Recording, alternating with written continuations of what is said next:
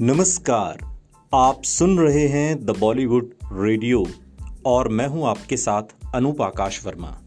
दोस्तों, ये किस्सा हेमा मालिनी और देवानंद का है। हेमा मालिनी और देवानंद की जोड़ी पहली बार फ़िल्म जॉनी मेरा नाम से बनी और इस जोड़ी को दर्शकों ने इतना प्यार दिया कि हेमा मालिनी और देवानंद ने कई फ़िल्मों में साथ में काम किया। इस फ़िल्म को लेकर कई तरह के किस्से बॉलीवुड के गलियारों में सुनाए जाते हैं।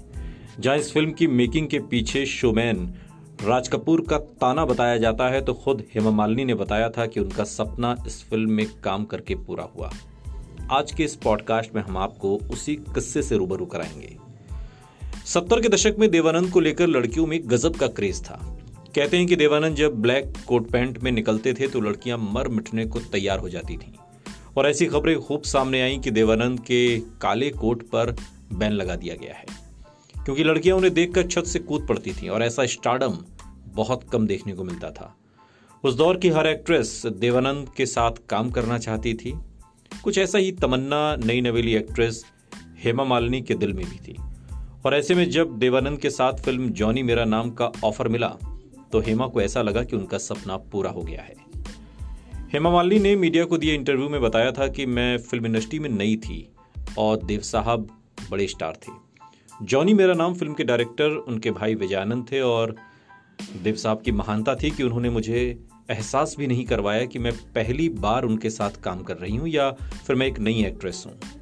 देव साहब इतने प्रोटेक्टिव थे कि फ़िल्म के गाने की शूटिंग के दौरान पूरी टीम बिहार के राजगीर गई हुई थी।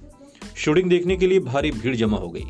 शूटिंग के बीच में कुछ ऐसा हुआ कि भीड़ बेकाबू हो गई और देव साहब ने किसी तरीके से फिर उन्हें बचाया। इस फ़िल्म की शूटिंग के दौरान हुआ हादसा तो हेमा मालिनी आज तक भूल नहीं पाई, और इसका ज़िक्र हेमा ने अपनी book beyond the dream girl में किया। हेमा मालिनी और देव साहब केबल कार में शूटिंग कर रहे थे और कार जैसे ही बीच में पहुँची, अचानक रुक गई। नीचे देखा तो गहरी खाई थी। दोनों एक्ट्रेस की सांस अटक गई। किसी तरह देवानंद ने घबराई हुई हेमा को संभाला और आनंद फानन में क्रू से, क्रू ने फिर उनको नीचे उतारा। बाद में पता चला कि यह शरारत किसी फ़ैन की थी।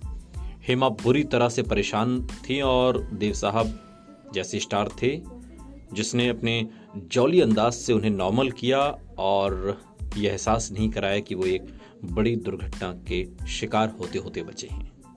कुछ ऐसी शख्सियत देव साहब की थी।